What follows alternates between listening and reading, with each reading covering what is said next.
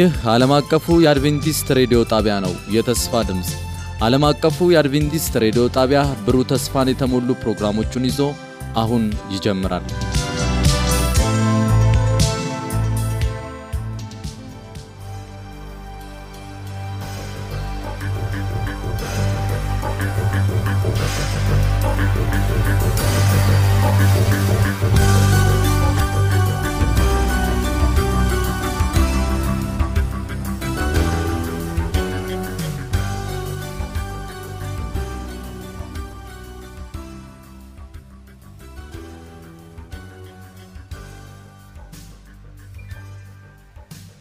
ሳምንት ክፍል አንድን ነበር ያጠና ነው። ዛሬ ደግሞ ክፍል ሁለትን የእግዚአብሔር ማተምና የአውሬው ምልክት በሚል ርዕስ ይዘን ቀርበናል። አብረውኝ ለውይይት ያሉትን ላስተዋውቃችሁና ወደ ውይይታችን እንገባለን። አብሮኝ ፓስተር ቴድሮስ እንዲሁም እህቴ ትትና አብራኛለች። በመሆኑም አብራን ደግሞ በቴክኒክ ቁጥጥሩ ሰሎሜ አብራን የምትቆይ ይሆናል። ውይይቱን አብሬያችሁ የምቆይ ወንድማችሁ ሙሉ ነኝ። የመግቢያ ጥቅሱን ላንብብና እህቴ ትትና ጸሎት ታደርግልናለች። የመግቢያው ጥቅስ የሚገኘው ሳምንት የነበረውን የመግቢያ ጥቅስ ነው። ራእይ ምዕራፍ 7 ቁጥር 2 እና 3 እንደዚህ ይላል። የሕያው አምላክ ማኅተምም ያለው ሌላ መልአክ ከፀሐይ መውጫ ሲወጣ አየሁ። ምድርንና ባህርንም ሊጎዱ ለተሰጣቸው ለአራቱ መላእክት በታላቅ ድምፅ እየጮኸ የአምላካችንን ባሪያዎች ግንባራቸውን እስክናትማቸው ድረስ ምድርን ቢሆን ወይም ባህርን ወይም ዛፎችን አትጉዱ አላቸው። ጸሎት አድርጊልን እህቴ ትትና። ጸልይ። በሰማይ ያለ የምትወደን ጻድቅ አባታችን እናመሰግንሃለን። ከፍቅርህ ከመልካምነት የተነሳ ዛሬም ሁላችን በሕይወት ስለተገኘን ደግሞ ቃልን ልናጠና ስለሰበሰብከንም እናመሰግንሃለን። ጌታ ሆይ ቃልን ስንከፍት ሳለ የእያንዳንዳችን አእምሮ ደግሞ አንተ እንድትከፍትልን እንድናስተውል አንተን የበለጠ እንድናቅ እንድትረዳ እንጠይቃለን። እኛም ብቻ አይደለም የሚያዳምጡንንም እንደዚሁ እንድትረዳቸው አንተን ማወቅ ወደ አንተ መቅረብም እንዲሆንላቸው እንድትረዳቸው እንለምንሃለን። በመካከላችን በመንፈስህ አማካኝነት ተገኝ በጌታ በክርስቶስ ስም ብለን አሜን። እግዚአብሔር ይባርክሽ እህቴ ትትና። ውድ አድማጮቻችን እንግዲህ ሳምንት የእግዚአብሔርን ማተምና የአውሬው ምልክትን የተወሰኑ ነገሮች አነሳስተናል። ደግሞም በዛ ላይ የሶስቱን ኃይላት በተለይ ደግሞ ትኩረት ሰጥተን ነበር።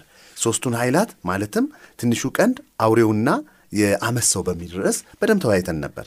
ታዲያ በዚህም ሳምንት ያንኑ እንቀጥልና እነዚህ ኃይላት አንዳንዴ በኃይል አንዳንዴ በኃይል ወይም በጉልበት እንዲሁም ደግሞ አንዳንዴ ደግሞ በማታለልና በጉቦ የእግዚአብሔርን ሕግ እንድንጥስ እንደሚሞክሩ አይተናል። ሳምንት በዚህ ሳምንት ደግሞ በኃይል ያደረጓቸውንም ምሳሌዎች እናነሳለን። በተለይ ደግሞ በ15ኛው መቶ ክፍለ ዘመን በሰሜን ጣሊያን የሚገኙ ወልደንሶች የሚባሉትን የመጽሐፍ ቅዱስን እውነት አምነው ለመጽሐፍ ቅዱስ ብቻ ብለው የነበሩትን እንዴት እንዳሰቃዩቸው በ1488 በሎይስ ሸለቆ የነበሩ እምነታቸውን በሮም ቤተ ክርስቲያን እንዴት በጭካኔ ተገድለው ሰማዕት እንደሆኑ ታሪክ የሚመሰክረው እውነት ነው።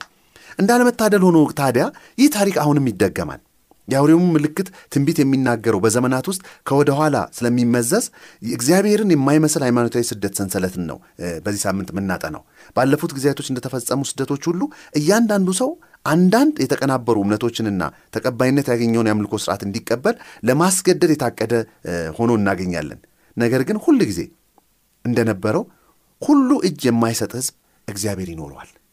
ታዲያ ይህንን ኃይል ስናነሳ ፓስተር በተለይ ራእይ 13 አምስትን 12 ስድስትን 14ን እና ዳንኤል 7 25ን ስናይ ባለፉት ምዕተ ዓመታት ውስጥ ሃይማኖታዊ መልክዓ ምድሩን በበላይነት የተቆጣጠረው ለምን ያህል ነው? ይሄ ያነሳ ነው ኃይል። ሁለተኛ ደግሞ እዛው ላይ ደግሞ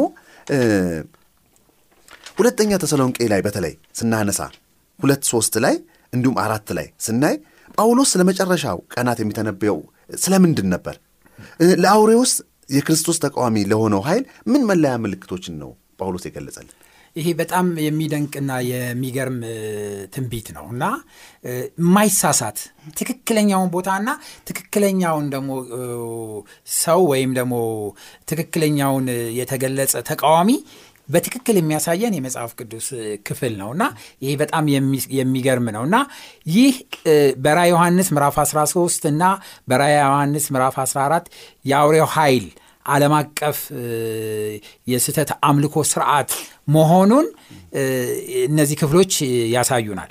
በተጨማሪ ደግሞ በጣም የሚገርምና የሚደንቀው ይህ ተቃዋሚ ወይም ደግሞ ሐሰተኛ የሃይማኖት ስርዓት ከመቼ እስከ መቼ ድረስ እንደሚቆይ ሁሉ በደንብ ተጠቅሷል። በተለይ በራ ዮሐንስ ምዕራፍ 13 ቁጥር አምስት ላይ በደንብ የተገለጸው ለአርባ ሁለት ወር ይሰራል ይላል።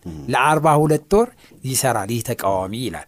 አርባ ሁለት ማለት እንግዲህ አርባ ሁለት ወር ማለት አንድ ወር ሰላሳ ቀን አለው። በተለምዶ በድሮ ጊዜ አቆጣጠር ሰላሳ ቀን የሚል አላቸው። ሰላሳ ቀን አለው። ስለዚህ አንድ ወር ሰላሳ ቀን ከሆነ አርባ ሁለት ወር ስናበዛው 1260 ቀን ይሰጠናል። በትንቢት ደግሞ 1260 ቀን አንድ ቀን እንደ አንድ ዓመት ነው። ለምሳሌ በሕዝቅኤል ምዕራፍ 4 ቁጥር 6 ላይ ስለዚህ 1260 ዓመት ይቆያል የሚል ትንቢት እንደተነገረ እናያለን። ይሄ ደግሞ አንድ ቦታ ሳይሆን በተደጋጋሚ ነው የተገለጸው። በዚህ በ1260 ዓመት በራ ዮሐንስ ምዕራፍ 12 ቁጥር 6 ላይ ሄደ ስትመለከት ሴቲቱ ደግሞ ሴቲቱ ወይም እውነተኛዋ ቤተ ክርስቲያን ወደ በረሃ የምትሸሽበት እና ለ1260 ቀን ወደ ተዘጋጀላት እና ወደምትመገብበት ወደዛ እግዚአብሔር እንድትሸሽ ያደርጋታል። ስለዚህ በዚህ 1260 ቀን ውስጥ official የሆነች እውነተኛ ቤተ ክርስቲያን አትኖርም። ቅድም እንደጠቀስከው እንደዚህ ዋልደን ሰዎች በአልፐስ ተራራ ውስጥ ተሸሽገው እውነትን ይዘው እና ርቀው ነበር ከ official እንቅስቃሴ ወይም በግልጽ ከመንቀሳቀስ ይልቅ ይሄ ተቃራኒው ኃይል የእግዚአብሔርን እውነት የረገጠው ኃይል ስላሳደዳቸው እንደሸሹ እንመለከታለን። ዳንኤል ደግሞ እቅጭ አድርጎ በደንብ አድርጎ ይነግረናል። በዳንኤል ምዕራፍ ሰባት ቁጥር 25 ላይ ሕግን ዘመናትን ይለውጣል፣ እንደገና በልዑል ላይ ቃል ይናገራል፣ ቅዱሳንን ይሰባብራል። ለስንት ጊዜ በጣም ነው የገለጸው። ለዘመን ለዘመናትና የዘመን እኩሌታ በእጁ ይሰጣሉ ቅዱሳን ይህም ሲሰላ አርባ ሁለት ወር ነው የሚመጣው። ይሄም አርባ ሁለት ወር ነው የሚመጣው። ዘመን ሲል አንድ ዓመት ነው። ዘመናት ሲል ሁለት ዓመት ነው። የዘመን እኩሌታ ማለት ነው ግማሽ ዓመት ነው፣ ስድስት ወር ነው። እነዚህን ስናሰላቸው 1260 ትክክል ይመጣል እና በተደጋጋሚ እግዚአብሔር ይህንን ኃይል ይሄንን የእግዚአብሔርን ሕግ የሚለውጥ የእግዚአብሔርን ሕዝቦች የሚሰባብርና የእግዚአብሔርን ትእዛዛት የሚለውጥ ተቃዋሚ አውሬ የተባለው ማን እንደሆነ በደንብ አድርጎ እንደጠቀሰ እናያለን። እንግዲህ አውሬው በታሪክ ውስጥ የት ቦታ እንዴት እንደሚገለጽ በደንብ አድርጎ መጽሐፍ ቅዱስ እንዳስቀመጠው እናያለን እና በአራተኛው መቶ ክፍለ ዘመን የሮም ገዢ የነበረው ኮንስታንቲኖስ በግዛቱ ሁሉ ለክርስትና ህጋዊ እውቅና ሰጠ እና ይሄ በ330 ዓመት ከክርስቶስ ልደት በኋላ 330 ላይ እንደሆነ እንመለከታለን። በጣም የሚገርመውና የሚደንቀው ልክ የሮም አረመናዊው መንግስት ወይም ደግሞ መንግስታዊ የሆነው ፓጋኑ ሮም የሚባለው ከሃይማኖት ነፃ ነው እሱ የነበረው እስከ 538 ላይ ደረሰና በ538 የቀድሞ የነበረው pagan ሮም ገዢ ሲወገድ ክፍተት ተፈጠረ። ክፍተት በተፈጠረ ጊዜ በ538 ጀስቲን የተባለው የአረማዊው የሮም ገዢ ለጳጳሱ ለሮም ጳጳስ የእምነት ጠባቂነት ሚና ሰጠው እና በ538 እስከ 1798 ድረስ እስከ መካከለኛው ዘመን ይህ የሮማ ጳጳስ ሙሉ እውቅና አገኘ። ከዛ የፖለቲካውንም የሃይማኖቱንም መንበር እንደጨበጠ እንመለከታለን። እና እስከ 1798 ሲነግሱ የነበሩ የሮም ጳጳሳት ስልጣን ነበራቸው። እና ይፈልጡ ይቆርጡ ነበረ እርምጃ ይወስዱ ነበር። የእነሱን ትምህርት የማይከተሉትን ሰዎች ያሳድዱ ነበረ። አሰቃቂ ስደት እና ተጽዕኖ ያደርጉ ነበረ። ነገር ግን ይህ ተጽዕኖ ልክ መጽሐፍ ቅዱስ ባለው መሰረት 1260 ዓመት ቆይቶ በ1798 ዓመተ ምህረት የናፖሊዮን ጀነራል ባርቴል የተባለው በ1798 ገስግሶ መጥቶ ሮም ድረስ የሮምን ጳጳስ በቁጥጥር ስር አደረገው እና ይሄ የሚያስገርም ነበረ እና የማይደፈር ነው። ምክንያቱም የሮም ጳጳስ በኢትዮጵያም ውስጥ ልኮ ተጽዕኖ አድርጓል በዛን ዘመን እና ሞሶሎኒ ኢትዮጵያ እንዲወጋት እንዲወጋ ተደራድሮ የነበረው ከቫቲካኑ ጳጳስ ጋር ነው። ያም ብቻ አይደለም። እ፣ የግራኝ መሐመድ ወረራ በመጣ ጊዜና ክርስቲያኖች በቱርኮች ተወረው ሲጨፈጨፉ ሳለ እርዳታ ሲጠይቁ ፖርቹጋልን የሮም ጳጳስ ፍቃድ ተጠየቀ። የሮም ጳጳስ ደግሞ ሰንበትን ከቅዳሜ ወደ እሁድ ያዞርነውን ካልተቀበላችሁ አይሆንም ብሎ ከልክሏል። እስከዚህ ድረስ ዓለምን የሚቆጣጠር ነበር። ካለሱ ፍቃድ ማንም ንጉሥ የፈለገውን ነገር ማዘዝ አይችልም ነበረ። አውሮፓ ውስጥ በተለይ ማንም እሱ ውግዝ ካለው ወዲያው በነጋታው አውጥተው ይሰቅሉታል። በቃ እርምጃ ይወሰድበታል። ስለዚህ ይህን ያህል power ነበረው፣ ማንም አይደፍረው ነበር።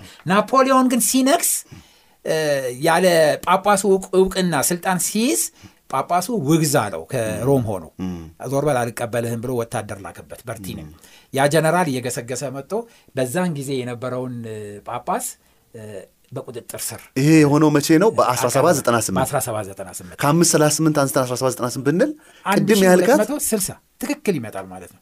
ከዛ በኋላ ወደ እስር ቤት ወረወረው፣ ሞተ። ስልጣኑም አበቃ፣ ለጊዜው አበቃ። ለሞት የሆነ ቁስል የሚለው በኋላ ግን ለሞት የሆነ ቁስል ተፈወሰለት ይላል።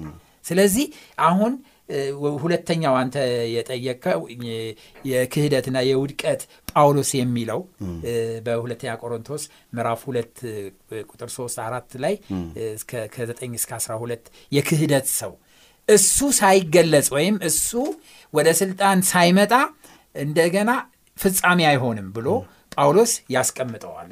ይህንን የክህደት እንደዚህ ይላል ፓስተር፣ ማንም በማናቸውም መንገድ አያስታችሁ፣ ክህደቱ አስቀድሞ ሳይመጣና የዓመፅ ሰው እርሱም የጥፋት ልጅ ሳይገለጥ አይደርስምና እኔ እግዚአብሔር ነኝ ብሎ አዋጅ እየነገረ በእግዚአብሔር ቤተ መቅደስ እስኪቀመጥ ድረስ አምላክ ከተባለው ሁሉ ሰዎችም ከሚያመልኩት ሁሉ በላይ ራሱን ከፍ ከፍ የሚያደርገው ተቃዋሚ እርሱ ነው ይላል። ልክ ነው።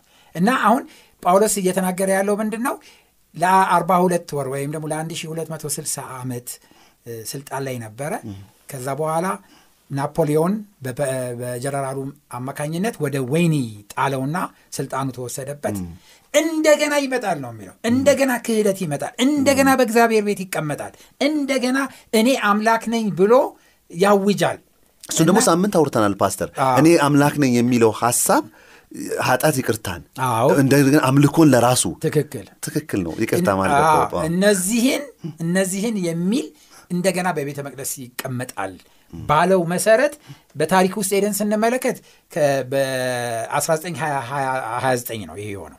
በ1929 ና- እ፣ ሞሶሎኒ ኢትዮጵያን ለመውረር ለመውረር ብቻ ሳይሆን ከዛ በፊት ስልጣኑን ለመያዝ ራሱ ስልጣኑን ለመያዝ ድምፅ ለማግኘት በማታ ነው የሄደው ወደ ጳጳሱ ዘንድ ጳጳሱ ዘንድ ሄዶ ለሚሰበሰበው ህዝብ ለአምልኮ የሚመጣውን ህዝብ ሞሶሎኒ እችን ኢጣሊያንን ከፍ ያደርጋል ብለህ ንገርልኝና ምርጫ ከተመረጥኩኝ እንደገና ወደ ክብርህ መልሰሃለሁ ብሎ ድርድር አደረገ።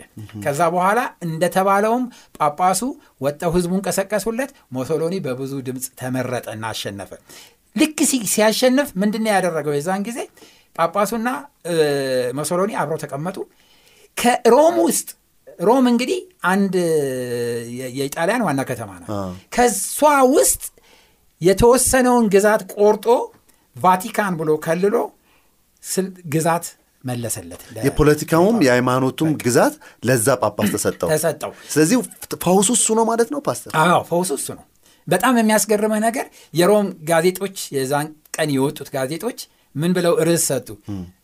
ቁስሉ ተፈወሰለት ብለው ልክ የመጽሐፍ ቅዱስን ቃል ነው የተጠቀሙት እና የዚህን ጊዜ ቫቲካን የምትባል አገር ተቋቋመች። ባንዲራ የራሷ ያላት ጳጳሱ የእሷ ንጉስም ነው፣ እንደገና የሃይማኖትም መሪ ነው። ይሄ ራሱ የተቀላቀለ ወይም ዝሙት ነው። አንድ የተጋቡ ናቸው። የተጋቡ መንግስትና ሃይማኖት አንድ ላይ ሊሆን አይችልም። በዓለም ላይ መንግስትና ሃይማኖት አንድ ላይ አድርጋ የምትመራ ቫቲካን ናት። ባቢሎን የምትባለው ግዛት እሷ ናት። ስለዚህ ቁስሉ ተፈወሰለት።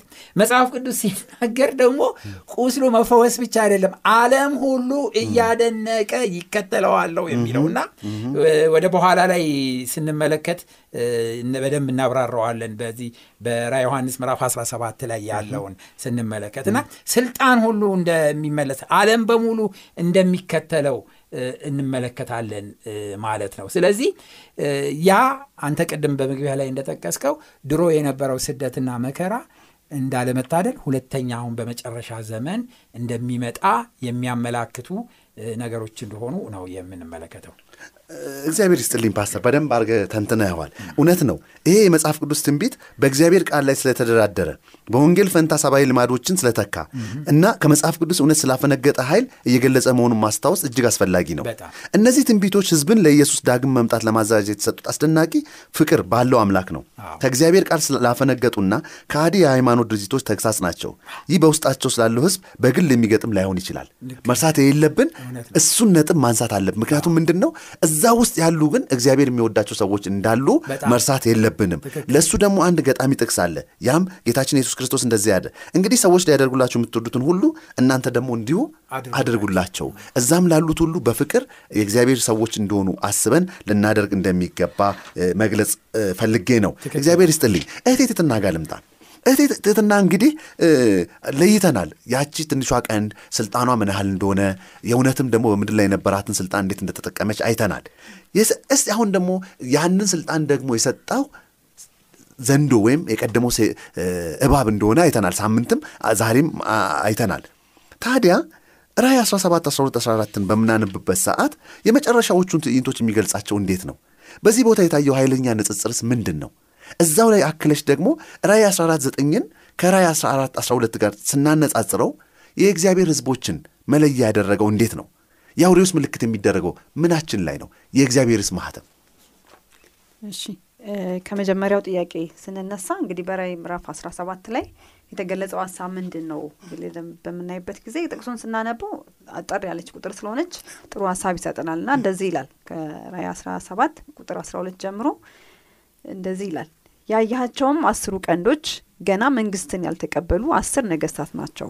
ዳሩ ግን ከአውሬ- ከአውሬው ጋር ለአንድ ሰዓት እንደ ነገስታት ስልጣንን ይቀበላሉ። እነዚህ አንድ አሳብ አላቸው። ኃይላቸውንና ስልጣናቸውንም ለአውሬው ይሰጣሉ። እነዚህ በጉን ይወጋሉ። በጉም የጌቶች ጌታና የነገስታት ንጉሥ ስለሆነ እነርሱን ድል ይነሳል። ከእርሱ ጋርም ያሉ የተጠሩና የተመረጡ የታመኑም ደግሞ ድል ይነሳሉ ብሎ ይናገራል እና እዚህ ጋር እንደምንመለከተው እንግዲህ የነበሩት አስር ነገስታቶች እንዳሉ እነዚህ አውሬዎች የሚወክሉት ነገስታቶች እንደሆነ እናውቃለን በትንቢት አፈታት እና እነዚህ ነገስታቶች መጀመሪያውኑ ስልጣን ከማን ተቀበሉ ይላል ከአውሬው ተቀበሉ። እና የተቀበሉትን ስልጣን ደግሞ መልሰው ለዝ ለአውሬው ሰጡት ይላል። እና እዚህ ጋር ሶስት ነገሮችን ያሳየናል። አንደኛ እነዚህ ነገስታት የዓለም ነገስታትን በሙሉ የሚያሳዩን ናቸው። በተለይ ትልልቅ የነበሩት ያ- እንትን ስልጣን ያላቸውን እና እነሱ ኃይልን ከነ- ከእሱ የተቀበሉ ቢሆንም መልሰው ስልጣናቸውን ለዛው ለአውሬው ሲሰጡት እናያለን። እና ይሄ አውሬ ደግሞ ጳጳሳዊ ስርዓት እንደሆነ ተመልክተናል። እና ይህንን ስልጣን ሲቀበል እናያለን ከነሱ እንዳገኘ። ሁለተኛ ደረጃ ደግሞ እነዚህ ነገስታት በአንድነት እንግዲህ አንድ ሆነው ነው ይህንን ስልጣናቸውን ለሱ የሰጡት። እና ይህንን የተቀበሉትን ስልጣን ተቀብ- አግኝተው አውሬውን እንደሚ- ማለት በጉን እንደሚዋጉ እንመለከታለን። እና በጉን ወጉ ይላል። በጉ ጋር ሊዋጉ በጦርነት ላይ እንደተሰለፉ እናያለን። እና ደስ የሚለው በመጨረሻ ግን በጉ ግን አላሸነፉትም። ያሸነፈው ማን ነው? በጉና የእሱ ተከታዮች እንዳሸነፉ ቁጥር 14 ላይ በተለይ በግልጽ ያስቀምጥልናል። እና ይህንን በታሪክ በምናይበት ጊዜ እንዴት ነው የሆነው የሚለውን በምናይበት ጊዜ ሴጣን እንዴት አድርጎ ነው ወይም ደግሞ አውሬው እንዴት አድርጎ ነው እነዚህን እ፣ እንግዲህ የተለያየ ነገስታቶችን ወደ ህብረት ያመጣው? የተጠቀመበት ስልት ምን ነበረ? የሚለውን ስናይ በታሪክ ውስጥ ቅድም እንግዲህ ቴዎድሮስ ካነሳቸው ጋር የሚቀጥል ታሪክ ነው። ምክንያቱም በእንግዲህ ጥንት የሮም ቤተ ክርስቲያን የጣዖት አምላኪዎችን ወደ ክርስትና ባመጣችበት ወቅት ከነዛ መካከል ከመጡት ሰዎች መካከል ንጉሱ ቆስጠንጢኖስ አንዱ እንደነበር እናስታውሳለን። እና በዛን ዘመን የነበረው ትልቁ ስትራቴጂ ምንድን ነው? ክርስቲያኖች ክርስቲያን አድርጎ ለመቀበል እነሱን የእነሱን የተወሰነ ባህላዊ ነገሮችን ወደ ቤተ ክርስቲያን እያጠመቀ ክርስቲያናዊ ማድረግ ማስገባት ነበረ። ከዛ መካከል ትልቁን ድርሻ ደግሞ የሚወስደው የሰንበት የእሁድ ሰንበት ነው። እና ይሄ እሁድ ለእነሱ ትልቅ የአምልኮ ቀናቸው ነበር። የፀሐይ ቀናቸው ምክንያቱም ከስሙ ራሱ ስነሳ ሰንዴይ ነው በእንግሊዝኛ አይደለ? የፀሐይ ቀን የአምልኮ ቀናቸው ነው። እና ያንን ወደ ክርስትና ክርስቲያናዊ መልክ ሰጥተው ክርስቲያናዊ ስም ሰጥተው ወደ ቤተ ክርስቲያን አስገቡት እና የተጠቀመበት ሰይጣን የዓለም መንግስታትን ከቤተ ክርስቲያን መንግስት ኃይል ጋራ በማጋባት ወይም በማቀላቀል ነው ህብረቱን ያመጣው መንግስትን ወደ ቤተ ክርስቲያን አምጥቶ ይህ ማለት ፖለቲካዊውን ኃይል ከሃይማኖታዊ ኃይል ጋር ጋር ማዋሃድ ነው የተጠቀመበት ስትራቴጂ ማለት ነው። ይሄ ማን ነው? መቼ ነው የተደረገው? በታሪክ ነው። ወደፊት ግን ቅድም እንዳየ ነው ቁስሉ እንደሚድን አይተናል እና ይሄ ታሪክ ይቀጥላል ወደፊትም ያ አይነት ቆስሎ የነበረው አውሬ እንደገና የሚፈወሰው በዚህ አይነት መንገድ ነው የሚቀጥለው ማለት ነው እና ይሄ ግን እኮ አይመስልም አሁን ዝም ብለን ካሰብ ነው ሚሆን አይመስልም አይደል? አሁን ምክንያቱም አሜሪካን እንኳን ብናነሳ ሃይማኖትና ፖለቲካ ለየብቻ የምትል ናት። ሌሎችም አሁን እኛ ሀገርን ብንመጣ ሃይማኖት ከፖለቲካ የተለያየ ነው። ብዙ ሰዎች አሁን ይሄ እንዴት ሊሆን ይችላል ይላሉ። እንደው ብዙ ጊዜ እንደዛ ነው። አሁን ምክንያቱም በእምነት ነው። አሁን ይሄ እግዚአብሔር ቃል ነው በትንቢት ያስቀምጠልን። ምክንያቱም አሁን በዘመናት ያየናቸው በትንቢት የተነገሩ ነገሮች አይሆንም ብለን የምንጠብቃቸው ነገሮች በሰዓቱ ሲሆኑ ነው እየተመለከት ነው። ለዚህ ደግሞ ትልቁ ማስረጃችን የክርስቶስ መምጣት፣ መሞት ትንቢቶች በአይናችን የተፈጸሙ ጊዜውን ሳያዛባ የተፈጸሙ ትንቢቶች ናቸው። እንደው ሌሎቹን እንኳን ብንረሳቸው ያንን ፍጻሜነት ካገኘው እነዚህ የምናያቸው ትንቢቶችም መፈጸማቸው የግድ ነው። እግዚአብሔር ደግሞ በቃሉም እንደተናገረው የላኩት ቃል የላኩትን ሳያደርግ በከንቱ ወደ እኔ አይመለስም ብሏል። በትንቢት አስቀምጦታል። የላከውን ያሰበውን ሳይፈጽም የእግዚአብሔር ቃል በከንቱ አይመለስም እና ስለዚህ እግዚአብሔር እንደተናገረ መፈጸማቸው አይቀርም። እንዴት ይሆናል አናቅም። እግዚአብሔር ግን በፊት እንደሆነ ሁሉ ይሆናል። አዎ እግዚአብሔር ነው የተናገረው ሌላ ሰው ስላልሆነ። እና ሌላ ደስ የሚለው ይሄ ካቶሊክ ማት ይቅርታና ምናልባት ቤተ ክርስቲያንም ራሱ የማትክደው ሀቅ ነው። ምክንያቱም በግልጽ በጽሁፎቿ ላይ ያስቀምጠው እናያለን። ሳምንትም አይተናል። እኛ ምድራዊ እግዚአብሔር ነን ብለዋል። አዎ የዚህ የሃይማኖት ወኪልነቷ መግለጫ የይሁድ ሰንበት እንደሆነ በግልጽ በጽሁፎቿ ላይ ተቀምጦ እናያለን። እና ይሄ በግልጽ ሴጣን የሚጠቀምበት የነበረ አሁንም ወደፊት ደግሞ የሚጠቀምበት ትልቁ ስትራቴጂ እውነትን ትራዲሽንንና ይሄ ባህላዊነትንና ቤተ ክርስቲያንን አቀላቅሎ ስርዓቶችን መቀላቀል መንግስትንና ቤተ ክርስቲያንን ኃይል በማጋባት የሚጠቀምበት መንገድ ነው እና በፊት ተጠቅሞበታል፣ ወደፊትም ይጠቀምበታል። ስለዚህ እንግዲህ ይሄ ወደፊት የሚመጣ ከሆነ የእግዚአብሔር ሕዝቦች ታዲያ ምንድን ነው መጨረሻቸው? ምን አይነት ሰዎች ናቸው የእግዚአብሔር ሕዝቦች የምንላቸው የሚለውን መጽሐፍ ቅዱስ በግልጽ ባለፈውም ሳምንት አጥንተነዋል።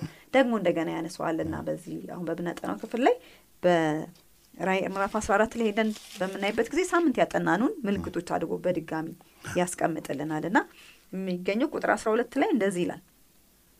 እንግዲህ እንግዲህ በመጨረሻ ላይ የእግዚአብሔር ህዝቦች ምን አይነት ናቸው የሚለውን ሲያስቀምጥ የእግዚአብሔርን ትእዛዛት የሚጠብቁት ኢየሱስንም በማመን የሚጸኑት ቅዱሳን ትዕግስታቸው በዚህ ነው ብሎ ይናገራል። እና ሁለት መሰረታዊ ባህሪያቶችን ይገልጻል ስለ እነዚህ ስለ የእግዚአብሔር አይ 14 12 እ፣ እግዚአብሔር- የሚጸኑ ክርስቶስ የክርስቶስም እምነት ያላቸው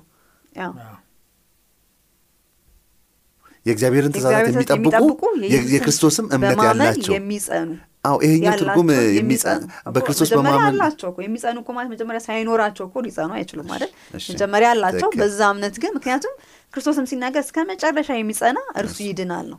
የመጀመሪያ ጊዜ ላይ ስለነበረ ያ እምነት አትድንም።